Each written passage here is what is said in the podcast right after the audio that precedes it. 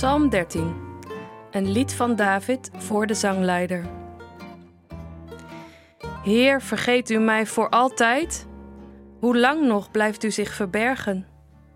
Hoe lang nog blijft mijn hart vol zorgen? Hoe lang nog blijf ik dag en nacht verdrietig? Hoe lang blijven mijn vijanden sterker dan ik? Heer mijn God, zie mij en geef antwoord. Laat het weer licht worden om mij heen. Laat mij niet sterven in het donker. Want dan zullen mijn vijanden zeggen: Hij heeft de strijd verloren, en zij zullen juichen over mijn dood. Heer, ik vertrouw op uw liefde. Ik zal juichen omdat u mij redt. Ik zal voor u zingen, want u bent goed voor mij.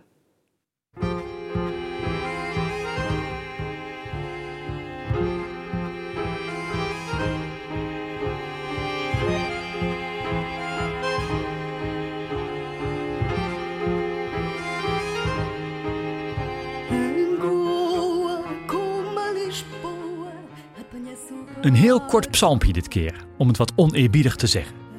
Net zoals de paar voorgaande psalmen gaat het weer over wij en zij. Over een hoofdpersoon die radeloos is van het onrecht en de slechte mensen om hem heen. Heer, vergeet u mij voor altijd? Hoe lang nog blijft u zich verbergen? Hoe lang nog blijft mijn hart vol van zorgen? Hoe lang nog blijven mijn vijanden sterker dan ik? En net zoals in de vorige psalm, psalm 12, klinkt ook hier weer die ene vraag: hoe lang nog? Het wordt wel leuk in het allereerste vers van deze psalm. Deze vertaling klinkt zoals we net hoorden: Heer, vergeet u mij voor altijd. Maar het Hebreeuws, de grondtaal van de psalmen, is net iets anders. Dan klinkt het zo: Heer, hoe lang vergeet u mij voor altijd? Weer dat hoe lang nog, maar ik hoop dat je het begrijpt. Hoe lang vergeet u mij? Voor altijd. Dat is net zoiets als: hoe lang blijf je nog voor altijd boos op mij?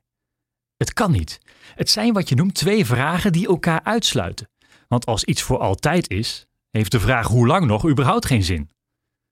En zo krijgen al die wanhopige kreten: waarom vergeet u mij, God? Hoe lang nog? Ze krijgen iets luchtigs, iets grappigs. Hoe lang nog vergeet u mij voor altijd?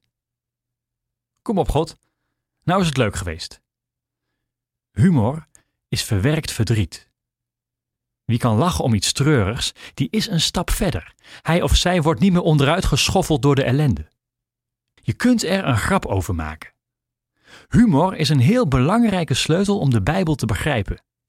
Veel van die Bijbelverhalen, ze hebben iets bizars, iets grappigs.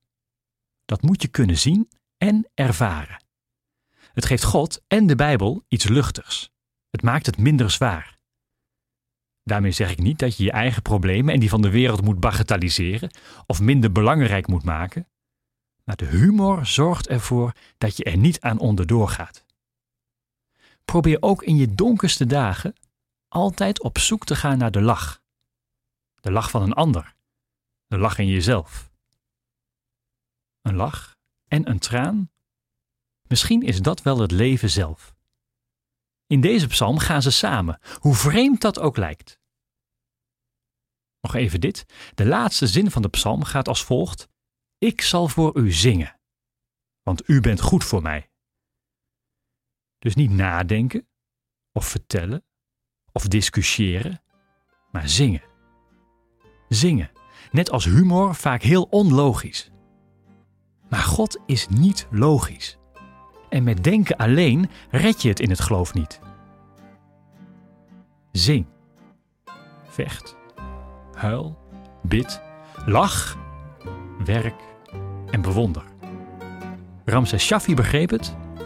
Nu wij nog.